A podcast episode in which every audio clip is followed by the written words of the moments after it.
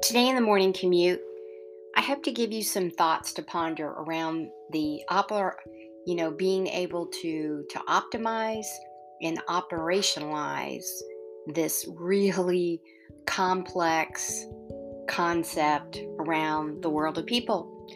It's it's difficult.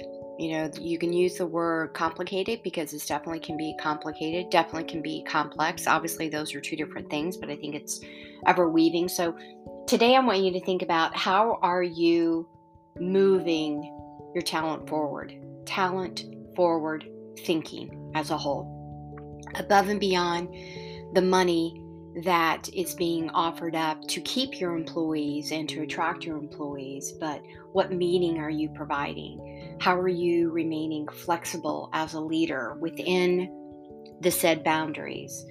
Employees with your team now and those that you're seeking to hire are looking for the need to control their lives in a different way. They're looking for better managers, they're looking for better leaders, they're looking definitely for better cultures and sometimes even different careers. So when you look at retaining and attracting your workforce, I really want you to expand on what are you actually doing.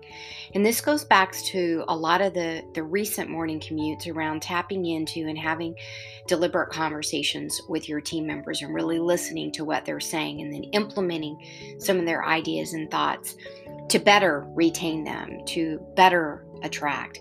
It's definitely the thought of uh, going back to the core of managing by walking around.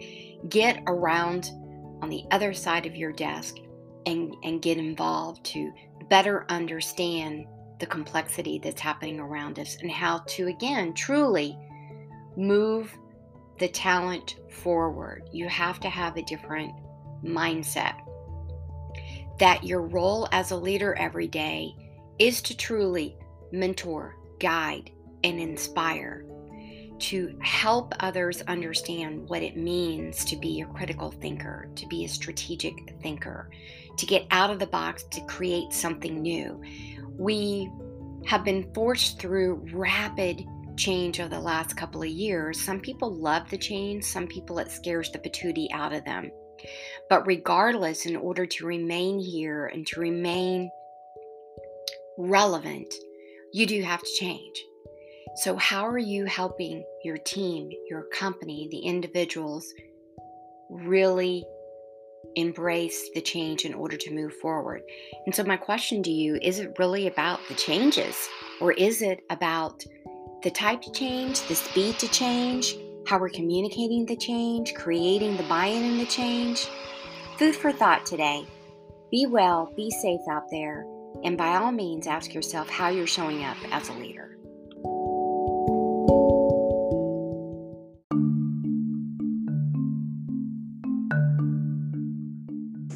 Thank you for riding along with me this morning on your morning commute.